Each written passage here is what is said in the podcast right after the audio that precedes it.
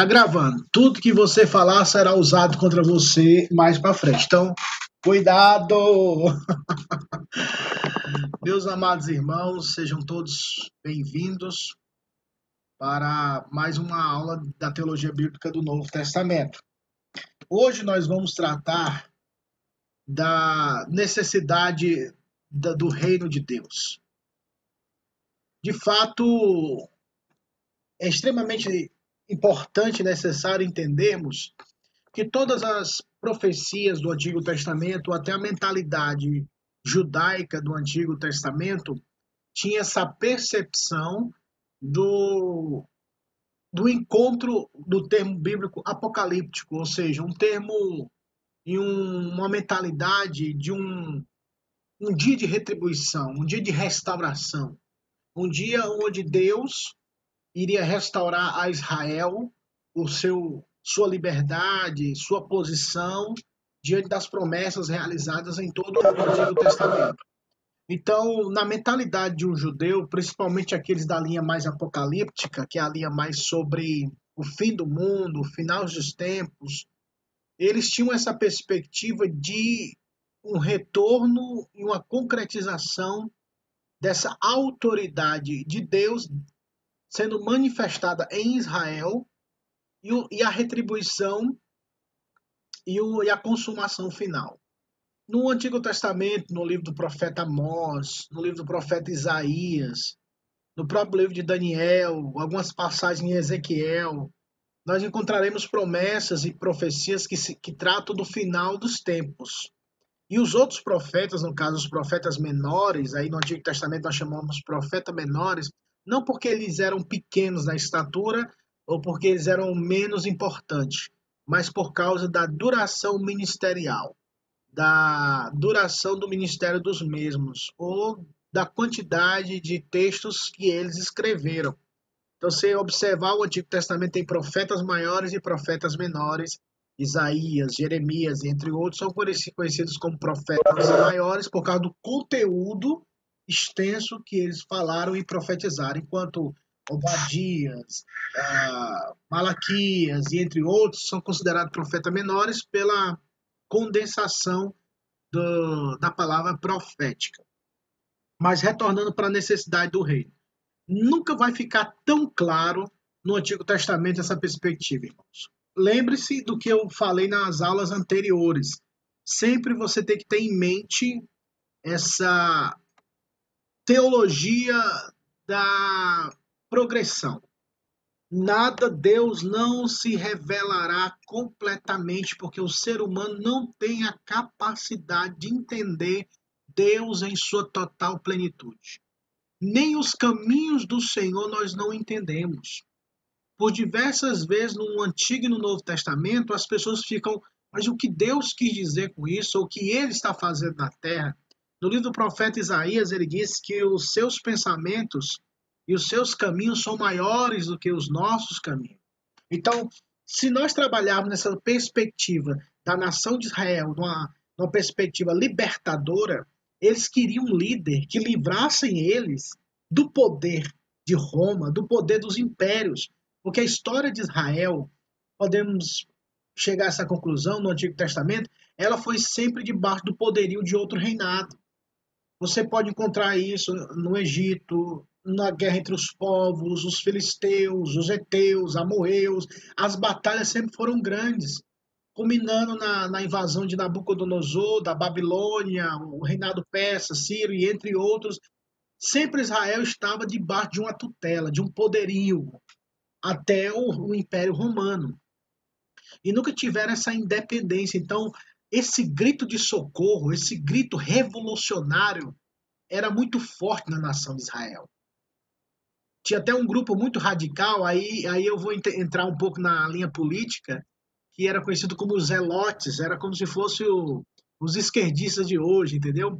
Eles queriam tomar o poder à força, queriam fazer a guerra, queria, queria anarquia, podemos assim dizer, era ser revolucionário praticamente os simples, as pessoas mais simples da época, tinham essa tendência é, dessa perspectiva zelótica, né, de, é, de querer tomar o poder à força, como a Barrabás, que fazia parte desse grupo, e entre outros. Então você tem que entender que o contexto é um contexto de revolução, de guerra. Mas eles não tinham poder, eles não tinham armas, eles não tinham nada. Então eles esperavam, Deus, faça alguma coisa, liberte-nos desse poder. Só que eles não entendiam que a maior necessidade do ser humano é ter o perdão de Deus. Não era ter uma libertação humanamente falando, mas era primeiramente de tudo ter a libertação espiritual.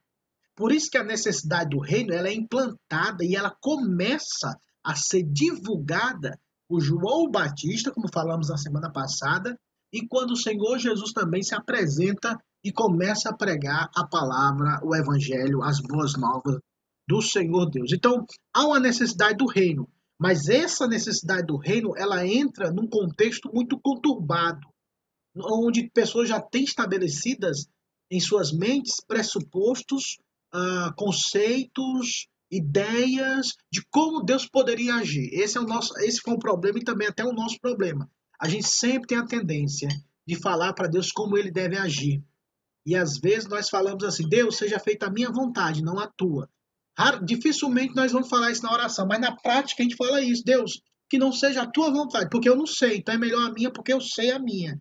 Então, as pessoas estabelecem esses meios e acham que Deus vai se submeter a eles. Então, Jesus se apresenta não como cavaleiro, como aquele que, que vem desbravar um cavalo branco com uma, uma couraça de ouro. Não.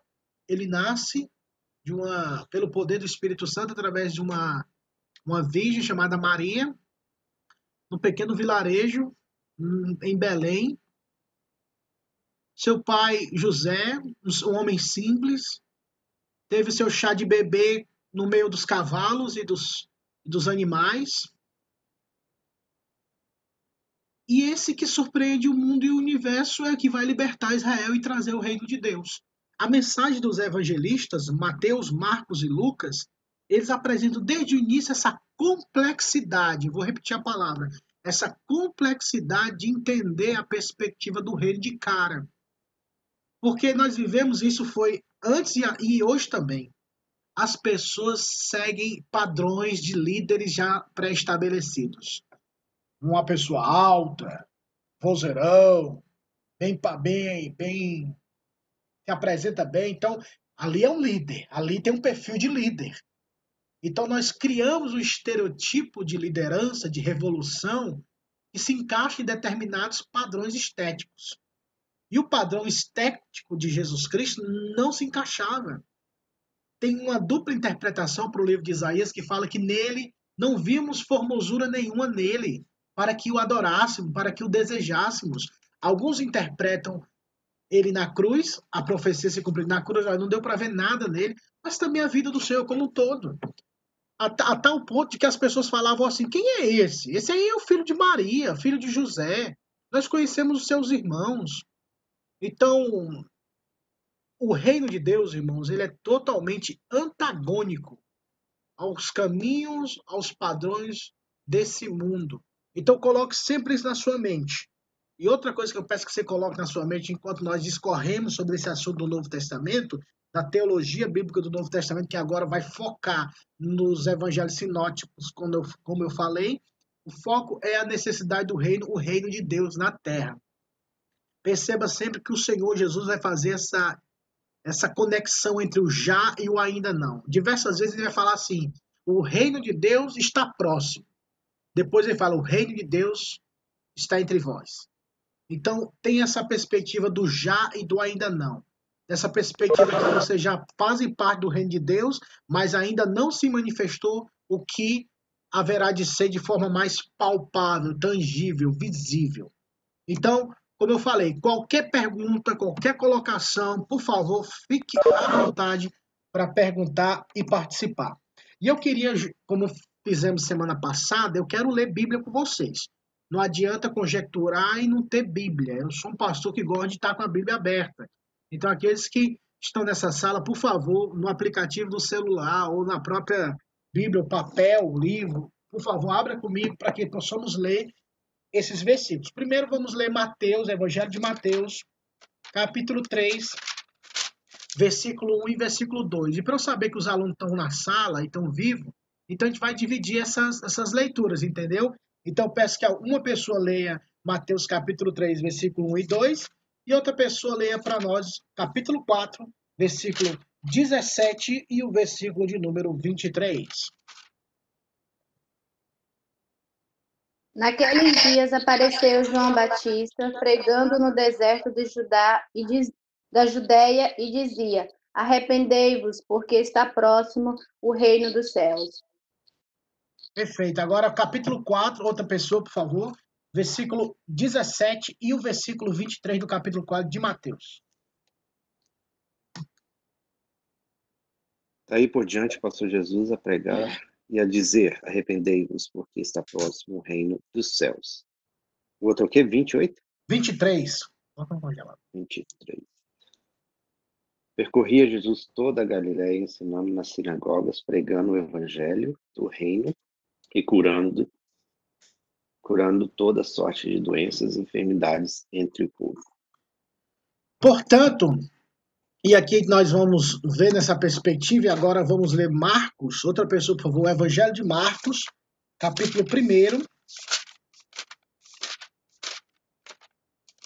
versículo 14 e 15.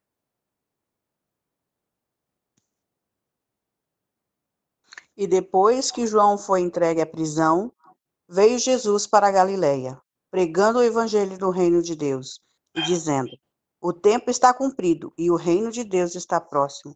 Arrependei-vos e crede no Evangelho. Perfeito. Perceba que, e no Evangelho de Lucas também, diversos momentos, que é o Evangelho bem extenso, há várias referências bíblicas que a primeira colocação, a primeira expressão que o Senhor Jesus apresenta quando sai do deserto, quando ele sai do período de tentação, é o reino de Deus é chegado, o reino de Deus está próximo, o tempo está, foi cumprido, o tempo está, é, chegou o tempo. Arrependei-vos e crede no Evangelho. Então, como aprendemos semana passada, arrependimento é uma base fundamental, não base meritória, mas é a resposta daqueles que ouvem o Evangelho, e como resposta daqueles que ouvem, que são os escolhidos de Deus, eles que ouvem e conseguem entender e se arrependem, eles se entregam ao Senhor, arrependem-se dos seus pecados e crêem na mensagem do Evangelho. Mas o meu ponto é: perceba que a primeira frase, tanto de João Batista como do Senhor Jesus Cristo, é: arrependei-vos e crede no Evangelho. A mensagem de arrependimento é fundamental. Por quê? Porque o reino de Deus se aproxima. Como falamos na semana passada, esse reino ele vem para dividir, ele vem para separar ovelhas de bodes.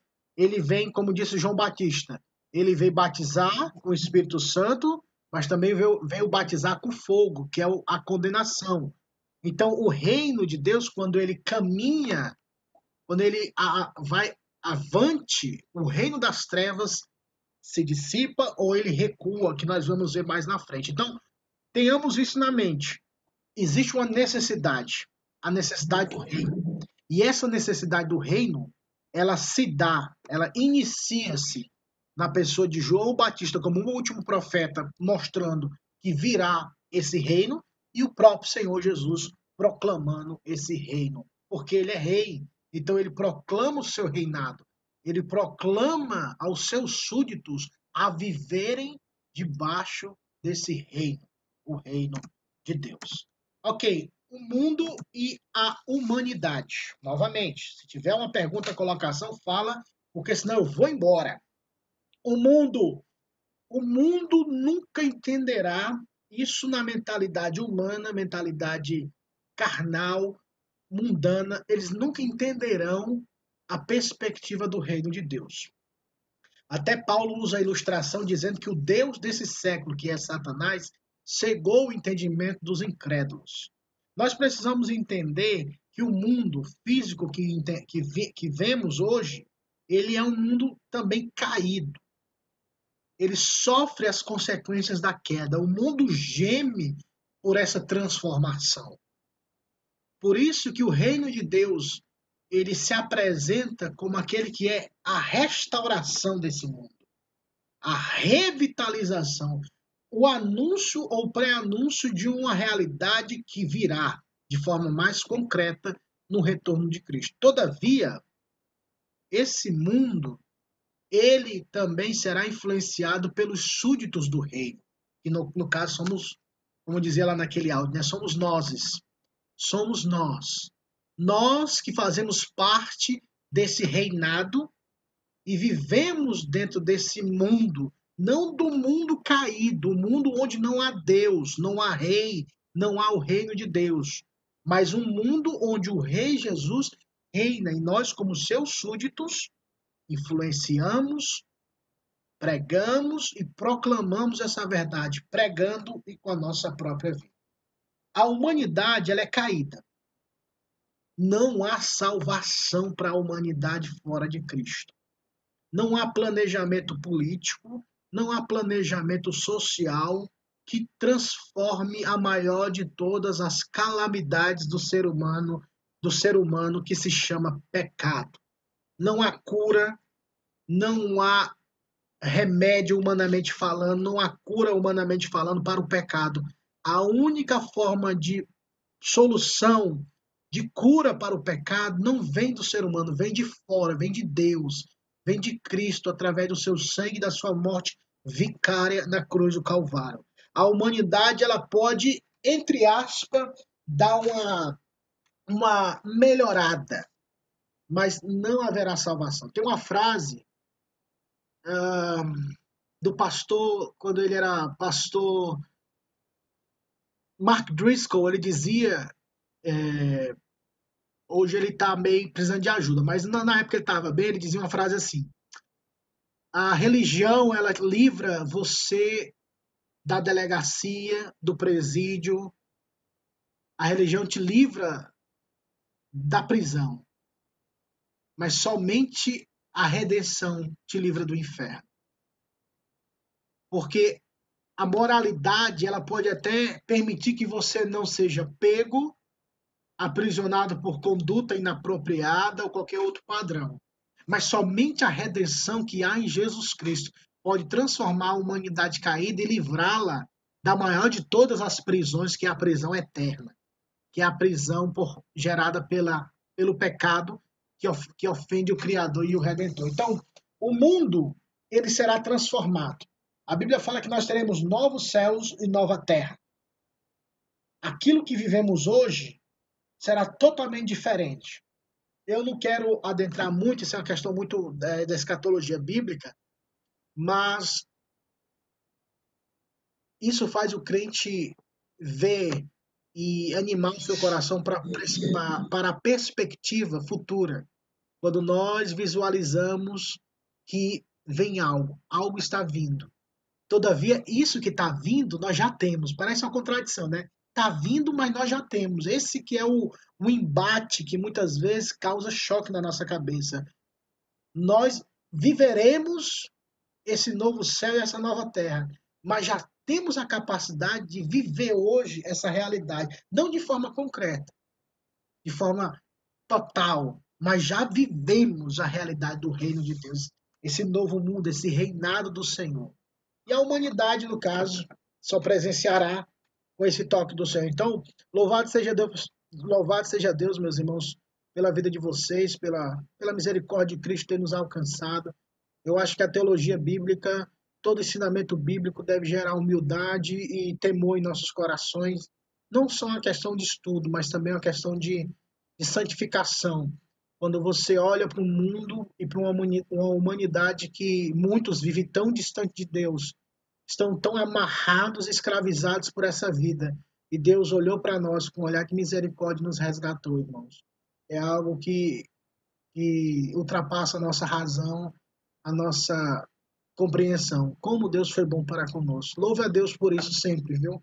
Porque no meio dessa multidão, no meio dessa humanidade caída, Ele estendeu a mão para você. E como dizia o, o hino do Nelson Nedes, né? Quando Jesus estendeu a sua mão. Só entenderemos os milagres de Jesus no próximo slide e a sua mensagem se nós interpretarmos na perspectiva da vinda do reino. Isso é muito importante você ter em mente, porque nós vamos no decorrer da aula, e nas próximas aulas, a gente vai focar muito a mensagem do reino, o reino de Deus, na pessoa de Cristo e nos evangelhos apresentados. Se não tivermos essa compreensão que os milagres de Jesus tiveram um objetivo para aquela entrada, aquele momento, e a sua mensagem também, nós não vamos conseguir o que significa, ou o que significou quando o Senhor Jesus Cristo falou que a, o reino de Deus, que a mensagem do reino era chegada e que a partir daquele momento ela seria vivida. Então, isso é um erro, aí já vai partir para uma realidade chamada hermenêutica bíblica, que é a arte de interpretar os textos sagrados. Então, até para interpretar a Bíblia, nós precisamos ter algumas orientações. Algumas orientações para não fazermos aplicações ou interpretações equivocadas e trazermos prejuízo ou até mesmo promessas que o Senhor não prometeu e que ele não vai cumprir porque ele não falou. Então, nós criamos um, algum contexto é, por exemplo, para sermos bem rápido, quando o texto fala assim, eu nos meus primeiros meses de fé, eu, eu li aquela passagem no Evangelho de João que dizia assim, que nós faríamos, que os discípulos fariam obras maiores do que o Senhor fez. E eu, naquele afã de, de ver o poder de Deus, eu vou falar assim, vou, vou orar pelos mortos, eu vou e aí, vou, vou, vou atravessar o Mar Vermelho aqui, lá do Ceará, aquela coisa e tal. E eu acreditando que aquilo era sobrenatural no sentido assim de milagres, milagres. Nós queremos milagres. E com o passar do tempo, não é que eu fui desanimando, não, mas é porque eu fui entendendo. Deus vai ensinando a gente, meu filho, não é assim não, meu filho. Tenha, meu filho, e vai mostrando, mostrando. Então, tem coisas que talvez você acreditou, acredita, que com o passar dos anos de maturidade, de conhecimento, a gente vai amadurecendo, entendeu? Por isso que o apóstolo Paulo, ele fala aos coríntios, pelo tempo que vocês têm, vocês deveriam ser mestres, mas eu trato vocês como meninos, eu, eu alimento vocês com leite, porque vocês ainda são crianças. Então nós precisamos caminhar, meus irmãos, para o crescimento, para a maturidade espiritual, para entendermos o que, o que é as coisas excelentes, o que é mais prazeroso. Então, isso é o reino de Deus. Essa expansão, essa perspectiva grande de entender qual o significado, o que é mais importante. Quando o apóstolo Paulo escreveu a sua primeira carta aos Coríntios, capítulo de número 14, ele fala assim: eu falo línguas muito mais do que vocês, mas eu prefiro falar uma palavra no idioma que vocês entendam, para que vocês sejam edificados, para que vocês sejam consolados. Olha, olha, olha a maturidade de Paulo. Eu não quero aparecer, ele está falando assim, eu não quero, eu tenho dons, eu tenho talentos, mas eu não quero manifestar esses talentos se não for para edificar vocês, se não for para abençoar a vida de vocês. E hoje nós vivemos no mundo do show, show gospel, onde pessoas apresentam os dons, os talentos, a oratória, e falta mostrar Cristo. Falta mostrar edificação. Reino de Deus é isso. Reino de Deus é apontar para aquele que é o rei, apontar para aquele que veio para nos salvar. Essa é a mensagem do evangelho do reino de Deus. Olhar para o nosso rei, olhar para Cristo Jesus. So far, so good. Eita, vamos falar desse bicho aqui, viu? Muito bom. Vamos falar do, como dizia lá na uma amiga minha lá do Piauí, vamos falar do encardido aqui. Eu não sei se vocês entendem essa palavra encardido. É, encardido é né, o que não se limpa, que é sujo. Se alguém, se alguma. A Lara o Felipe às vezes estão aqui, então eles talvez não entendam, mas é aquela pessoa que não toma, que não toma banho e ficou tão, tão suja que não consegue tirar a sujeira do corpo. Então essa é a palavra brasileira, encardido. Então, uma das coisas que nós também precisamos pensar e entender é sobre esse ser espiritual chamado uh, Satanás. Satanás, como nós vamos ver aqui, ele é descrito como espírito. Eu errei a vírgula ali, mas sobrenatural. Que chefiam a horte de espíritos maus inferiores, chamados demônios e ele é conhecido como príncipe dos demônios. Abra sua Bíblia lá em Marcos capítulo 3, versículo 22. Evangelho de Marcos, capítulo 3, versículo de número 22. Desculpa alguns erros de português aqui na escrita, viu, pessoal? Mas vamos lá.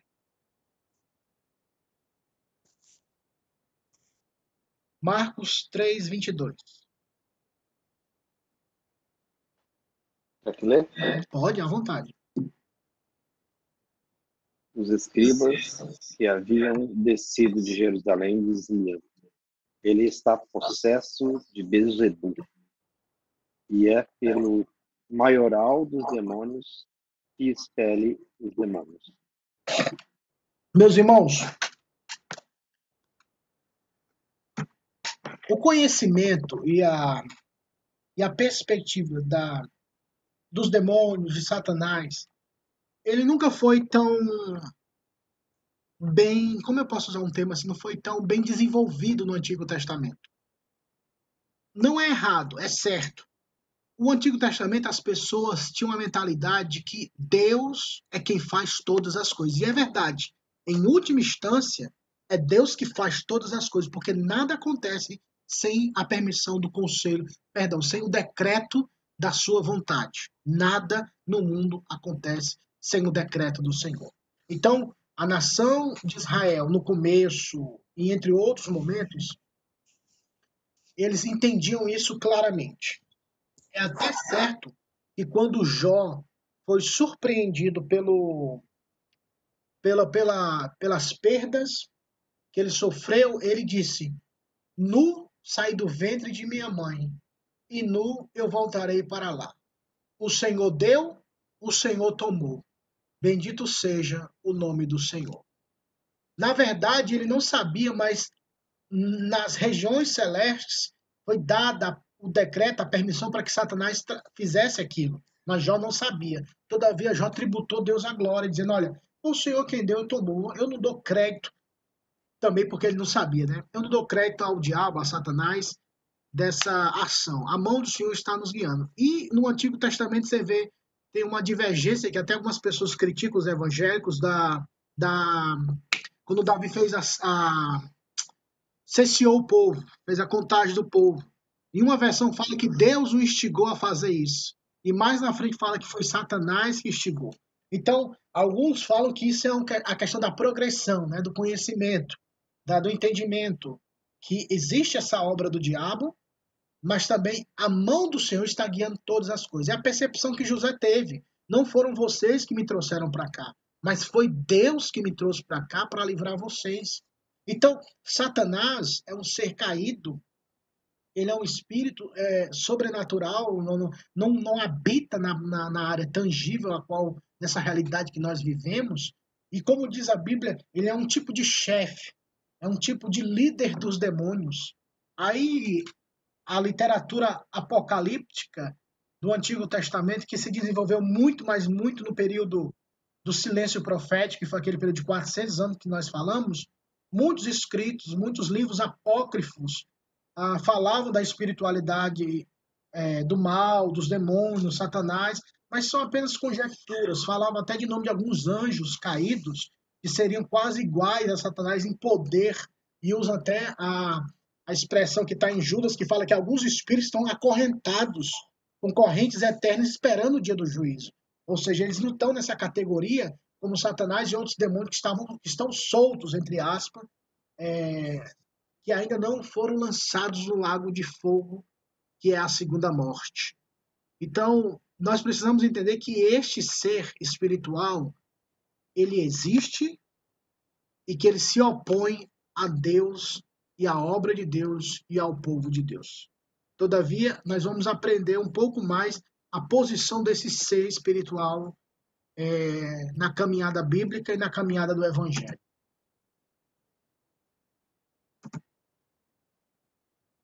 Pastor, tem uma pergunta. À vontade. Existe a possibilidade de Satanás se arrepender?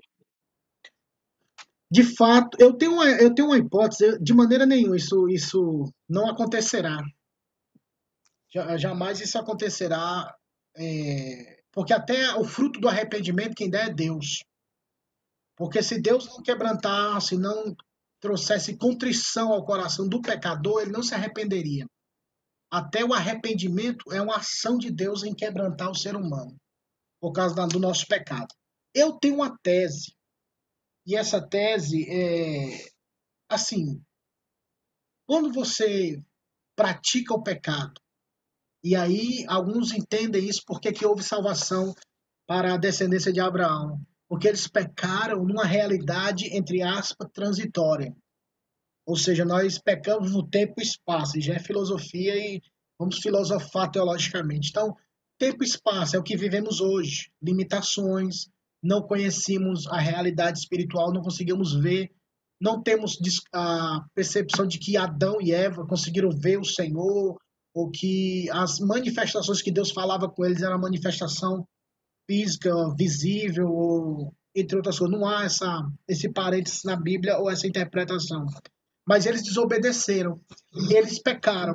Eles deveriam ter a condenação eterna. Todavia, Deus providenciou a salvação. Mas no aspecto de Satanás, aí vem ao outro lado. Ele, ele não pecou naquele período. Ele pecou antes, como disse a palavra. Ele peca desde o princípio. Então, dá a entender que Satanás, isso é uma teoria.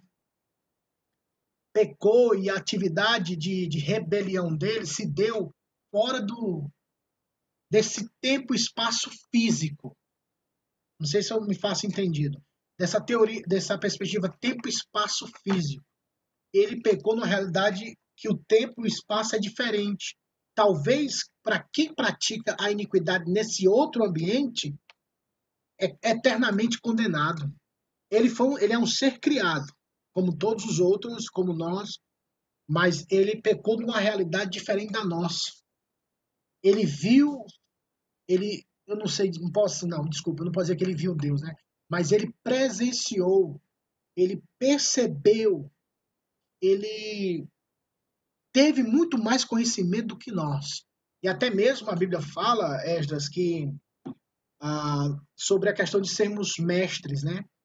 Porque os mestres receberão muito mais juízo, duro juízo para aqueles que são mestres, são líderes. Então ele tinha uma realidade, viveu uma realidade que, de fato, ele viu, entre aspas, sabia e conhecia muito mais do que qualquer outro, ou qualquer outra criatura junto com seus subordinados. Por isso que não há perdão, não há redenção para ele, porque é aquele negócio, quanto mais luz você peca, você peca tendo mais luz, maior também será a condenação. Então, não há, não, não, não vejo biblicamente falando essa possibilidade. Há algumas pessoas que interpretam outra perspectiva que seria o aniquilacionismo, que é o fim, que é depois que deu o juízo, todo o ser, Satanás, os anjos, os pecadores serão aniquilados. Não haverá dor pós é, juízo. Serão aniquilados. O aniquilacionismo. E tem outros que acreditam no universalismo. Mas o universalismo se dá mais para pecadores. Não para, eles, não, eles não incluem Satanás e seus demônios. Mas, no caso, só para os seres humanos. Então, talvez eles ficariam um tempo na condenação, sofrendo, mas depois iriam para o céu. Mas retornando primordialmente à sua pergunta, é, não consigo ver, biblicamente falando, essa restauração. Ao contrário, biblicamente falando, a Bíblia diz que ele será jogado, Satanás e seus anjos, no lago de fogo para todo sempre, que no caso é a segunda morte. Tem um texto em Hebreus eu queria ler, em Hebreus capítulo 2, versículo 16, diz assim: Pois ele, evidentemente, não socorre anjos, como diz a palavra, Hebreus capítulo 2, versículo 16. Pois ele, no caso do Senhor Jesus, evidentemente não socorre anjos, mas socorre a descendência de Abraão. Então a própria Bíblia fala que a providência da salvação e da redenção só é aplicada aos descendentes de Abraão e não aos anjos, que são eternamente condenados. Depois posso a gente conversar um pouco mais sobre essa realidade, que é é um pouco complexa, mas eu tenho uma teoria em relação a isso. Que é, não é bom divulgar muito, porque, como diz minha mãe, a gente é orelha cega, então a gente pode ser queimado vivo antes. Então deixa a gente né, ficar mais mais velho ali para poder falar. Mas, resumidamente, é isso, tá bom? Obrigado. O ponto 2. Nos evangelhos, a principal função de Satanás é opor-se opor-se opor ao propósito redentor de Deus. A palavra Satanás significa opositor. A palavra diabo significa acusador. Então, tem as suas funções, mas é um único ser. Por isso que a Bíblia fala que o diabo Satanás foi expulso dos céus porque, para, porque ele acusava os irmãos dia e noite. Então ele tem o papel de acusar. E nos evangelhos nós encontramos isso. A função de Satanás era impedir que Cristo Jesus fosse à cruz, que ele completasse a missão dele. Mas que no meio da caminhada ele parasse, ou ele se ficasse entretido com outras realidades. E tem até um cântico, e um cântico antigo, que mostra a a falta de entendimento em relação a isso é um que dizia que, que Satanás ficou feliz quando Cristo morreu, porque acabou, né? Ei, vencemos! Ei, Jesus morreu! o reino das trevas vencerá. Mas ao contrário, Satanás ele não queria, porque diversas vezes as pessoas falavam, sendo influenciadas pelo próprio pecado e por Satanás, para dizer: desce da cruz, desce da cruz, sai daí, você não é filho de Deus, então desce, não, tipo, não precisa disso, fala só isso. Então, ele estava tentando ludibriar, enganar, para que, para que o Senhor Jesus não cumprisse a missão dele. Então, ele sempre vai se opor aos propósitos de Deus. Mas desde que Jesus foi à cruz, morreu e ressuscitou, o martelo foi batido. Então, a vitória foi dada, o cordeiro venceu. Agora ele só, como dizia como diz a expressão, ele só se esperneia, né? ele fica igual gritando, mas ele sabe que ele está amarrado e decretada a condenação eterna e ele estará aprisionado para todo sempre. Não só ele, mas todos aqueles que não amam o Senhor, aqueles, todos aqueles que não se arrependeram e vivem uma vida de iniquidade.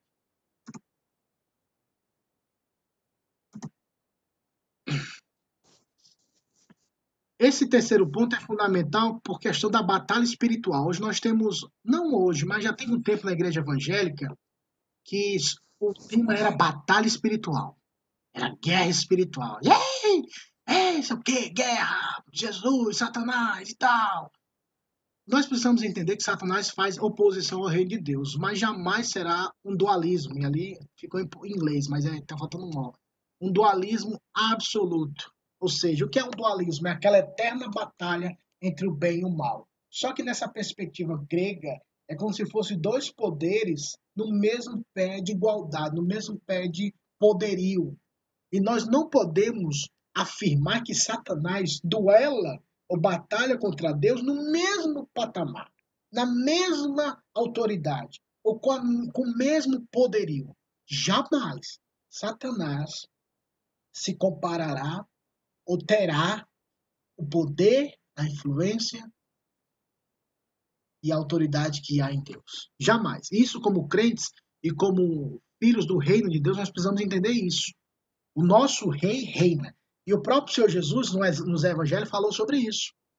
Que para você dominar uma casa, você tem que entrar na casa, amarrar o valente e você domina a casa. Então, quem fez isso de amarrar o valente foi o próprio Senhor Jesus. Aquele que se dizia ser valente, ele amarrou.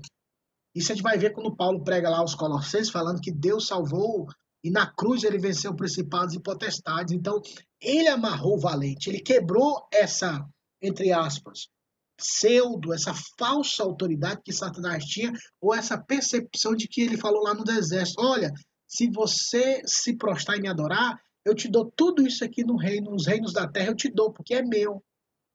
Aí o pessoal fala, mentiroso, né? Não tem nada, não tem nem a chave da casa dele.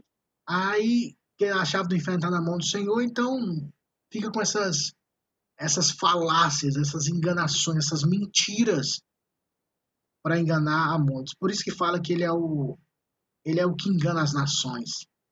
Ele é que mente para as nações. Então, Satanás é muito estratégico. Devemos não temê-lo, mas de certa forma nos mantermos em relação a como eu posso dizer, não é respeito, a palavra que eu queria usar não é respeitar Satanás, mas é, saber da, da influência dele ou qualquer coisa dessa realidade. Porque quando Saber que ele pode trabalhar, trabalhar para o mal, né? Isso. Eu me lembro que no, na, na, epístola de Judas, uh, Judas ele fala de uma, uma, parte onde Satanás e o anjo Miguel, se não fala o anjo Miguel, foi disputar o corpo de Moisés. E, e Miguel, sendo uma autoridade no, na, nas, nas regiões celestiais, ele não usou autoridade dele, ele falou que o Senhor te repreenda. Então isso nos ensina muito. Ele é um ser de autoridade. Ele falou: olha, quem vai te repreender ou quem vai cuidar de você é Deus. Então não podemos ter essa guerrinha. E outra coisa rapidinho, irmãos. A gente tem muitas pessoas que querem lutar contra o diabo, querem brigar contra os espíritos do demônio, querem fazer tanta coisa, mas não conseguem vencer a própria carne, o próprio pecado, a língua, o eu, o orgulho, a soberba. Não dá. Aí Satanás manda essa pessoa ir por esse caminho, mas às vezes a pessoa é orgulhosa, soberba e quer lutar contra o diabo. Não dá. Nosso pior inimigo, nosso pior inimigo somos nós mesmos. Nós precisamos crucificar nossa carne, o nosso eu, para vivermos para a glória de Deus. Quando nós crucificarmos e vivemos essa vida de santificação, já, já naturalmente o inferno vai se levantar. Porque o inferno sabe, Satanás sabe que nós vamos, perdão, nós, não é que nós vamos, mas o ser humano vai para o inferno, não é por causa do diabo, é por causa do pecado. E o que, é que o diabo quer? Peca, peca, peca, peca. E quanto mais eu ensinar, o diabo falando, quanto mais eu ensinar a vocês que não é pecado que vocês estão fazendo, melhor. Porque essa é a, intenção dele, de enganar. Por isso que nós precisamos da escritura. Por isso é que nós precisamos da Bíblia. Por isso é que nós precisamos dessa autoridade que se chama Escritura Sagrada, para que ela possa ser palavra final, ela possa ser a bússola, a luz no meio das trevas. Nós venceremos o diabo com o evangelho. O Senhor Jesus mostrou isso para nós, irmãos. O Senhor Jesus venceu o diabo foi com o evangelho, não foi pulando, sapateando, dando salto mortal, não. O Senhor Jesus venceu o diabo pela autoridade do evangelho. Eu não tenho autoridade, nós não temos autoridade, a autoridade vem do Senhor por intermédio da sua santa palavra. Então, jamais será um reino de dualismo absoluto. Nos sinópticos, a atividade de Satanás é vista sobre vários aspectos. Sua ação é diversificada e estratégica. Então vamos lá rapidamente. Lucas capítulo 13. Vamos lá. Uma pessoa lê Lucas capítulo 13, outra pessoa lê Mateus 13, 18 e outra pessoa Marcos 15, 16. Perdão, Marcos 4, 16.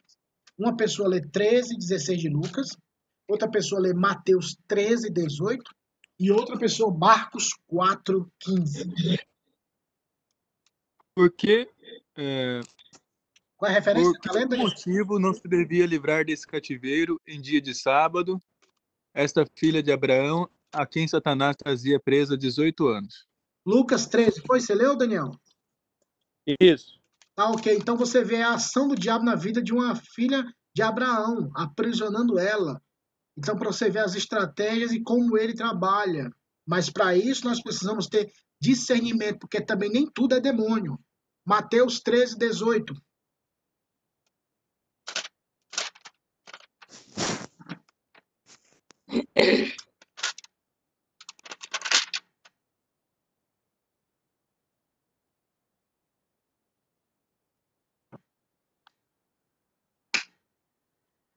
Vamos, meu povo, 3,18. Atendei-vos, pois. 13, 18? E o 19, perdão. Ah, tá. A todos os que ouvem a palavra do reino e não a não a compreendem, vem o maligno e arrebata o que lhes foi semeado no coração. Este é o que foi semeado à beira do caminho. Outra batalha, outra estratégia e forma que o diabo trabalha. Com aquela mulher em Lucas capítulo 13, agora Mateus 13, 18, 19, como ele impede, ele influencia a pessoa não ouvir não atentar, não entender e tenta arrancar essa palavra no coração daqueles que ouvem ao evangelho, entendeu? Então veja as estratégias do diabo. Marcos, Evangelho de Marcos, capítulo 4, versículo 15. São esses os da beira do caminho, onde a palavra é semeada. Enquanto a ouve, logo vem Satanás e tira a palavra semeada neles. Então a explicação dessa da parábola do semeador mostra enquanto o reino de Deus está caminhando, Satanás com seu reino também está caminhando para impedir, tentar, só que não será bem sucedido, mas para tentar impedir essa manifestação. Vocês se lembram no Antigo Testamento quando Deus falou que ia levantar um profeta, no caso Moisés, e Satanás, com certeza sabendo dessa realidade, o que é que ele manda o rei de Faraó, o, o rei do, é, o rei do Egito, não, o governador do Egito, a, qual foi a ordem que foi dada? Matem todas as crianças abaixo de dois anos, todos os homens. Podem matar porque o número é grande, essa é a, é a mentalidade humana. Tem muito homem, mas Satanás estava querendo, por trás, destruir essa, esse crescimento, o cumprimento dessa promessa. Outro episódio. Quando o Senhor Jesus foi dado a Jesus. profecia que Jesus iria nascer. Herodes falou: mata todas as crianças, porque tipo, essa promessa não pode se cumprir, tem que morrer.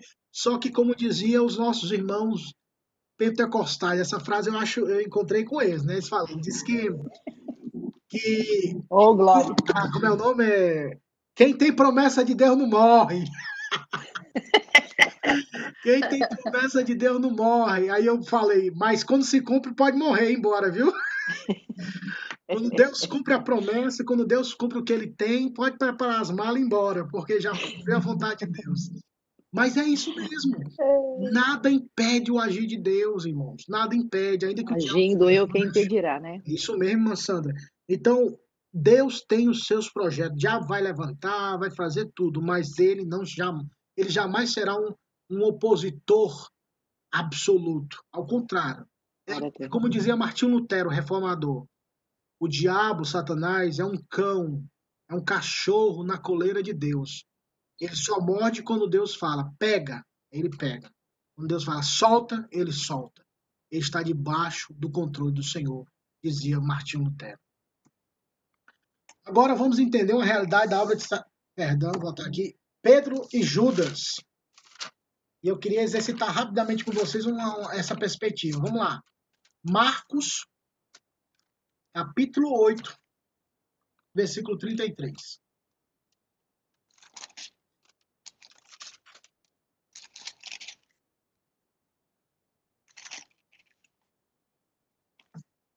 Quem achou, leia, por favor.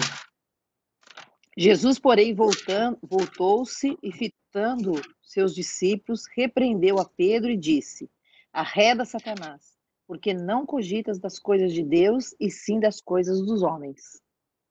Outra pessoa, por favor, agora lê Lucas 22, 3.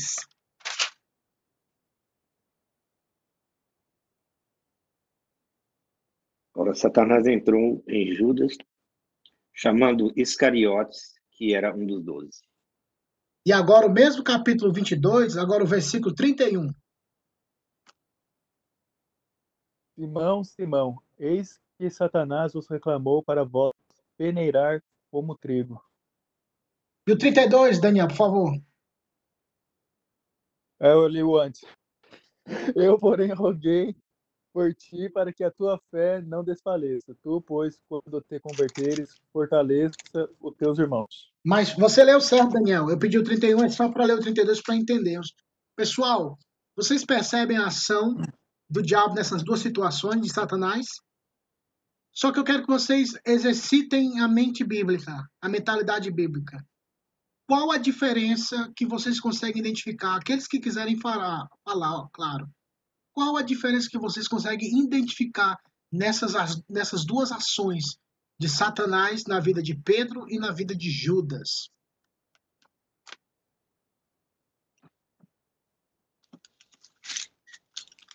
Aqui. Só um minutinho. Aqui.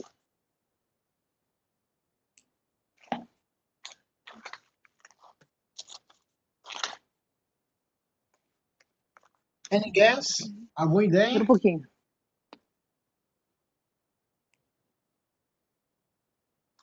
Eu me perdi aqui, pastor, só um minutinho. Marcos capítulo 8, versículo 33, quando fala que A reda daqui, Satanás, né? Isso, Só- ele falou, Pedro. olhou para Pedro e falou, olhou para Pedro e repreendeu Pedro e disse: Para trás de mim, Satanás, porque você só pensa nas coisas dos, da terra, dos homens e não nas coisas de Deus. E o outro, que é, é Lucas 22, 3, fala que Satanás entrou em Judas, que era um dos doze. E lá no 22, 31, que o Daniel leu no final, fala que Satanás pediu para se andar com Pedro. E Jesus orou para que a fé de Pedro não desfalecesse. Eu queria que vocês entendessem de forma rápida, para que al- todos Uhum. possam participar. O que vocês veem nessas duas situações, a ação de Satanás, tanto na vida de Pedro quanto na vida, quanto na vida de Judas e, e o Senhor Jesus, e a, e a posição do Senhor Jesus? É, aqui eu entendo que é, na questão de Pedro aqui, Satanás estava soprando no ouvido dele, como ele faz com a gente, né? Nos dá a ideia, né? Ele não pode, ele não pode me levar a pecar, né? Mas ele pode me induzir a pecar. Então ali eu acho que ele estava induzindo. No caso de, de Judas, ali ele já tinha tomado conta realmente de Judas. Não- não- não- eu não acredito que seja uma possessão no caso ali. Mas ali a, Eh, Satanás já tinha ganhado o coração de Judas. Então, existe uma diferença entre o diabo me tentar, né, e ele realmente ganhar o meu coração com a ideia dele. Né? Seria uma pessoa, por exemplo, me convencendo de algo porque eu realmente compartilho, né, da, do, do pensamento dele. Era o caso de, de Judas, né? Judas realmente, o coração dele não estava para Cristo. O coração dele estava mais, estava totalmente para o diabo, né? Que eu acho que é um cuidado que a gente tem que tomar, né, pastor? Sim, sim. Quando, a- a- a Ô, Sa- no- Ô, quando o nosso Judas coração sempre... começa a se inclinar para as coisas do diabo, né? A gente começa a fazer muita confusão, em- eh, né? Muitos pensamentos que não vêm de Deus, ações, né? A gente tá, tá descambando. Daniel? Não sei se é. Não, eu ia falar que Judas não foi sempre uma pessoa ruim? Judas? Todos são ruins, né, Dan? É, quem nunca foi Não, não, Quem era sei, bom? Mas ele, ele sempre teve. Ele, ele não. É, que que eu dizer assim? é, eu sei que só- todos são ruins, mas ele, ele, ele sempre. Ele não. Ele nunca foi, é, vamos dizer assim. é, eu não sei explicar. Eu entendi, eu entendi. Eu entendi, Dani. Eu só brinquei com você, amore. Tenta de novo, Daniel, dá certo, vai lá. Não, não, tá, Eu- eu já, já falei o que eu queria falar. Oh, desculpa, viu? Cortei você, né? Não, não, tá tranquilo. Eu tenho, eu acho que o Dani, ia- eu vou fazer uma pergunta que talvez esteja na linha do Dani. Judas tinha já sido escolhido desde o início, quando Jesus chamou os apóstolos, que seria ele o traidor? Sim. Oh, that's a great question, hein? Essa É. pergunta, hein? É, eu posso falar? À vontade. Aqui é uma sala de Eu acredito. aula, que o debate pega. Eu acredito o seguinte, que Deus conhece o coração de todos nós, né? Eu dou um exemplo do, de Faraó. Deus sabia que Faraó não ia se dobrar. Então ele teve que jogar dez pragas para ele se dobrar. E no caso de Judas também, é, Deus já conhecia a índole dele, já sabia os propósitos dele. Porque todos nós temos um defeito, e Deus já sabe esse defeito da gente. E estava no propósito que alguém tinha que entregar Jesus para ele ser, ser crucificado. E Deus sabia que Judas ele ia se vender um dia. Mas como existe o livre-arbítrio, ele não, Deus não pode mudar o coração dele. Mas como Jesus gostava dele, ele foi escolhido. Mas Deus já sabia de, de tudo que ia acontecer, né? Existe essa diferença. Porque Deus conhece todos os nossos corações, pode esquadrinhar nossa nossa mente, nossa alma, e já estava determinado o que tinha que acontecer. E Deus não podia mudar a história, porque Deus já tinha determinado. Então, Satanás já usou ele como Deus podia falar, você não vai usar ele. Mas como ele já tinha esse pensamento, essa índole dele, não tinha como mudar. E Pedro já era diferente. Deus conhecia a fé de Pedro. E Deus sabia o propósito de Pedro. Então, Deus disse: afasta-se dele, Satanás, por causa disso. Agora, sabia que ele não podia ser corrompido. A fé dele era maior do que a de Judas. Eu, eu penso assim. Mais informações aí, pessoal?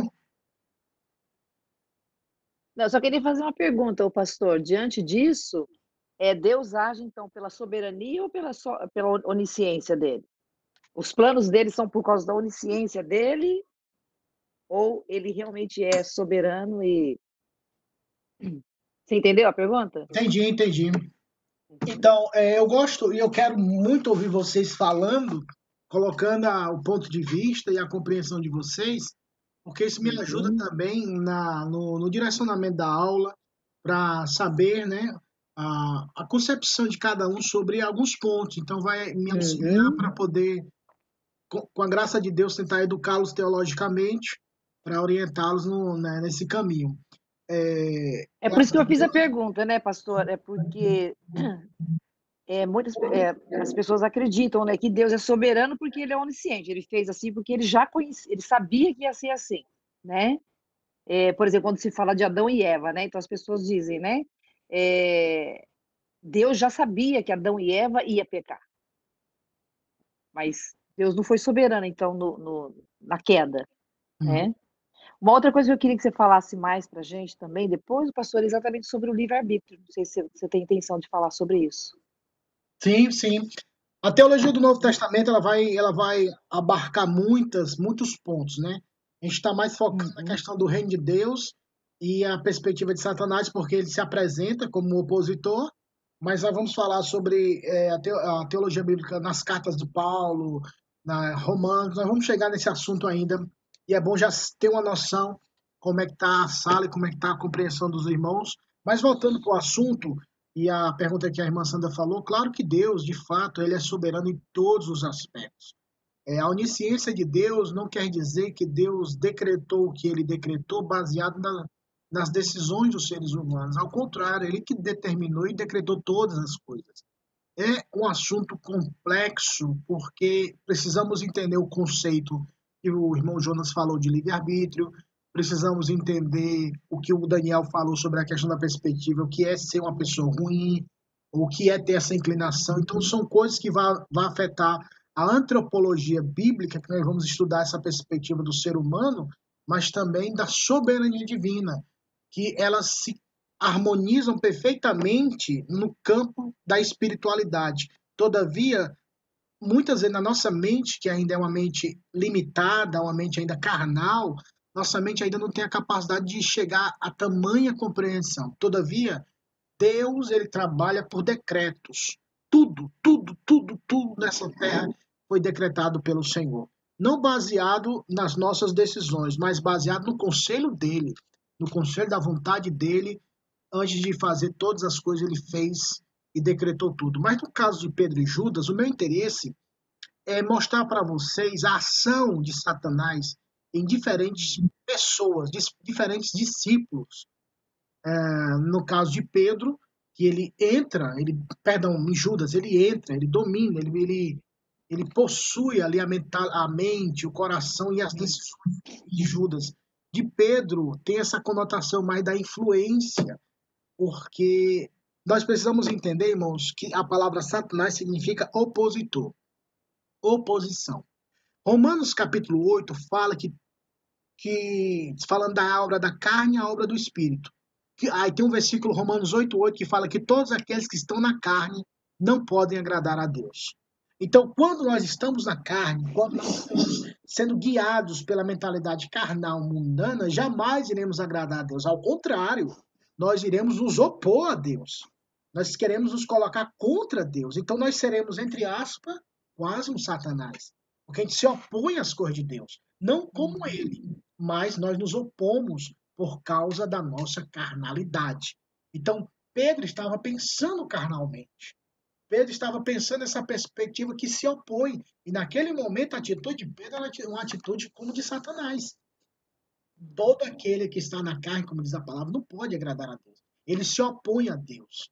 Ele se opõe às coisas de Deus. Então, nós precisamos entender que Satanás ele age, mas também Satanás ele influencia as nossas decisões, as nossas carnalidades. Ele quer alimentar. É igual um, quando você vai querer servar o porco, você alimenta o porco para ele ficar gordinho, mas não é para a saúde dele. Você quer abater o porco. Você quer comer o toicinho do porco. Você quer fazer um bacon e o porquinho não sabe disso. É a mesma forma o ser humano. Satanás alimenta a nossa alma de pecado, pecado, pecado, de carnalidade, carnalidade, carnalidade, porque ele quer ver a nossa morte. Ele quer ver a nossa destruição. E ele sabe que ele mesmo não destrói. Quem destrói, quem condena é Deus. E como Deus vai condenar? Aquele que vive na prática do pecado. Por isso é que ele conduz, por isso é que ele influencia, por isso é que ele joga tanto entretenimento para que a gente esqueça de Deus, esqueça da palavra, esqueça da nossa missão, esqueça do céu. A gente é crente, mas ninguém quer ir para o céu agora. Esse é um grande dilema. Então, ele coloca isso na nossa mente e a gente não percebe. Satanás é astuto. Como dizia lá no Rio de Janeiro, ele é malandro. O bicho é malandro, é esperto, mas sabido, como diz o costume. Então, eis a diferença dessa ação. E para finalizar. Eu... Opa, pode falar. Quem falou? Eu só tenho Esdras. Ah, ok, pode falar, Esdras. Tá ouvindo legal, hein? Agora tô, pode falar. É, é, um dos pontos de Lucas é, 20, 22, 31, eu, eu não sei se é importante ressaltar isso, que quando você lê o, versículo, é, o, o, o, verbo ali está no plural. É, Satanás vos reclamou. Então, o que, que Jesus está falando assim, né? Que Satanás pediu algo, reclamou, pediu algo para vos peneirar contra. O que, que ele tá, Jesus está falando aqui? Que Satanás pediu, vos aqui é, é, são os discípulos, Sim. para estar é, perturbando os discípulos. Mas Jesus não, Jesus repreendeu ele. Então é essa, eu acho que essa é uma ênfase, né, importante de do pedido de Satanás, a permissão para perturbar todos os discípulos, mas que Jesus não permite isso. É. Eu acho é, assim, o que pode acontecer, Esdras, pelo texto, que ele fala no verso 31, que era o texto que, que eu tinha lido, e até esqueci, esqueci de comentar. Mas o texto fala assim, né? Ó, Simão, Simão, Satanás impediu para peneirar com vocês, né? Não está no plural, como você falou. É. E, tipo, para peneirar como, como trigo, né? Ficar chacoalhando, tipo, perturbar vocês durante essas perturbar. aconteceu. Isso, a palavra é perturbar aí. É. Aí ele, mas o que fala no versículo 32? Mas eu orei, é porque eu tô com a versão em inglês na minha frente aqui. Ele fala, né? Eu tenho orado por você para que a fé de vocês não caia. Mas nenhum momento Jesus fala assim, ó, eu não permiti. Ao contrário, pelo que eu estou vendo aqui, pelo texto, ele só está orando para que não desfaleça, é, ou seja, vocês vão ser peneirados, vocês vão passar por uma situação é. que aconteceu mesmo, porque eles dispersaram. É, o, o ponto é que o lim, Deus tem. É, e, Satanás age no limite de Deus. Isso, aí sim. Aí sim, ele não. É como na, na vida de Jó. Deus falou: olha, você pode tocar no que ele tem, até no corpo dele, mas não ultrapassa o limite. Qual é? A alma dele, ela me pertence. Então, um limite, há um limite de Satanás é, tripudiar, bagunçar, querer fazer a bagunça dele. Mas o bom é que o Senhor Jesus, mesmo passando por essa luta, ele ora para que os discípulos não esmoreçam, para que os discípulos não percam a, a, a, o foco. Mas como Pedro chorou, arrependido, e os discípulos também ficaram arrependidos tiveram encontro com o Senhor, pediram perdão, aquela restauração que aparece logo em seguida. Então, ele não, é, ele não isenta, ele não tira, ele não livra o discípulo da aflição, ele livra o discípulo na aflição, para o nosso crescimento. É aquela velha história de Daniel na cova dos leões. Deus poderia ter livrado Daniel da cova dos leões, mas Deus livrou Daniel na cova dos leões. Lá dentro do fogo, lá dentro da tempestade, lá dentro, no meio dos leões. Deus fortaleceu Daniel e o salvou lá dentro. Deus não nos livra não nos tira. Deus, aí eu vou lembrar de um pastor antigo que dizia assim: Deus não quer crente mimado. Deus permite muitas coisas acontecer na nossa vida para amadurecimento. É o que todos nós que aqui estamos, a maioria aqui já são pessoas já maduras. Você sabe que o sofrimento na sua vida te ajudou muito. Na hora da raiva, na hora você dá vontade de morder o cão de raiva.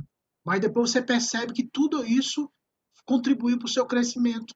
Os choros, as lágrimas, inúmeros nãos que você recebeu, sofrimento, tudo isso amadureceu sua vida. E Deus, da mesma forma, decreta alguma coisa acontecer com seus filhos com o objetivo de santificá-los e amadurecê-los. Então, isso foi um ponto também na vida de Pedro. Ali, aqui, pessoal, nesse último slide, vamos lá. O propósito é basicamente demonstrar do reino de Deus que a teologia do reino trata essencialmente do conflito e da vitória do reino de Deus sobre o reino de Satanás. Então vamos lá rapidinho para poder finalizar e já terminar a sala. Colossenses, capítulo 3. O apóstolo Paulo escreveu a carta aos Colossenses no Novo Testamento. Você passa Efésios, aos Filipenses e vem Colossenses.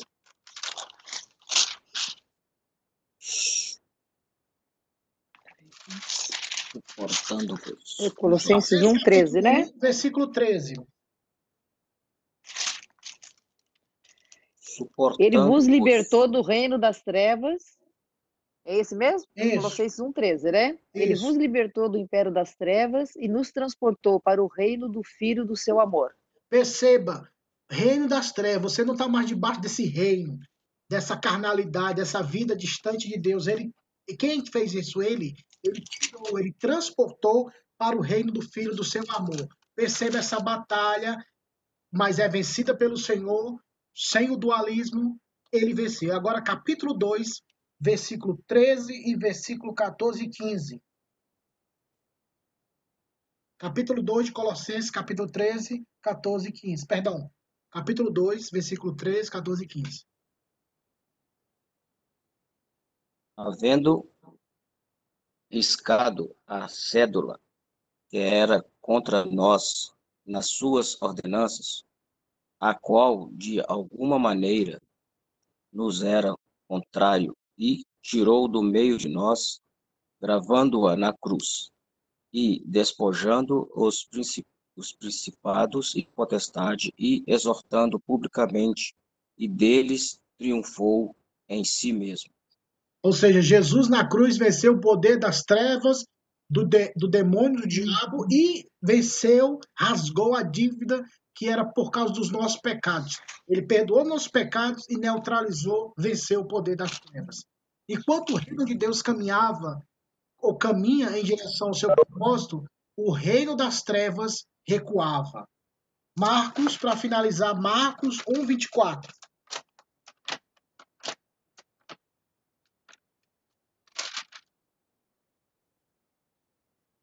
Marcos 1, 24. Que temos nós contigo, Jesus Nazareno? Viestes para perder-nos. Bem sei quem és, o Santo de Deus. Ou seja, o diabo, os demônios, Satanás sabem muito bem quem é Cristo e por, pelo qual motivo ele veio ao mundo.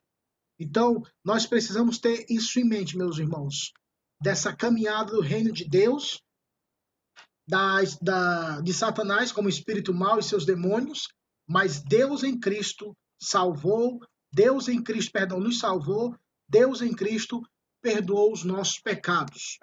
Então, meus irmãos, esse foi o assunto de hoje, da, do início dessa expansão, mas com a oposição do diabo e de Satanás, que sempre houve e haverá, mas com a, agora com uma questão mais limitada, um propósito divino que nós não sabemos, mas o Senhor sabe.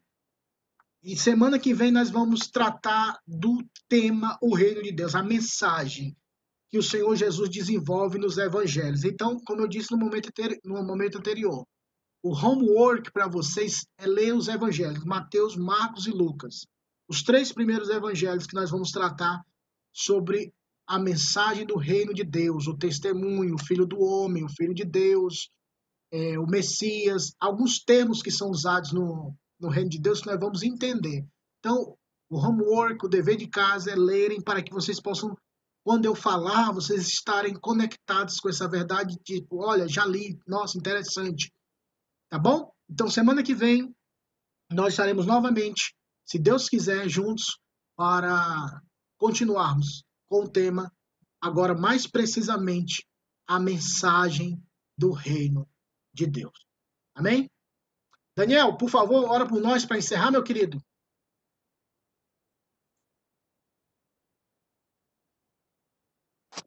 Obrigado, Senhor, por mais um dia. Obrigado, Senhor, pelo ensino que nós tivemos hoje. Que essa palavra seja gravada nos nossos corações e que possamos propagar ela, Senhor. Eu peço que o Senhor esteja abençoando a todos, que o Senhor também esteja nos protegendo e nos guiando durante a semana, Pai. Eu agradeço em nome do Senhor Jesus. Amém. Amém. Deus abençoe a todos. Não se esqueçam, sete da noite a nossa live City K United no sofá. Deus em Cristo abençoe a todos. Amém. Amém. Com Deus. Um abraço a todos. Fiquem com Deus. Um abraço.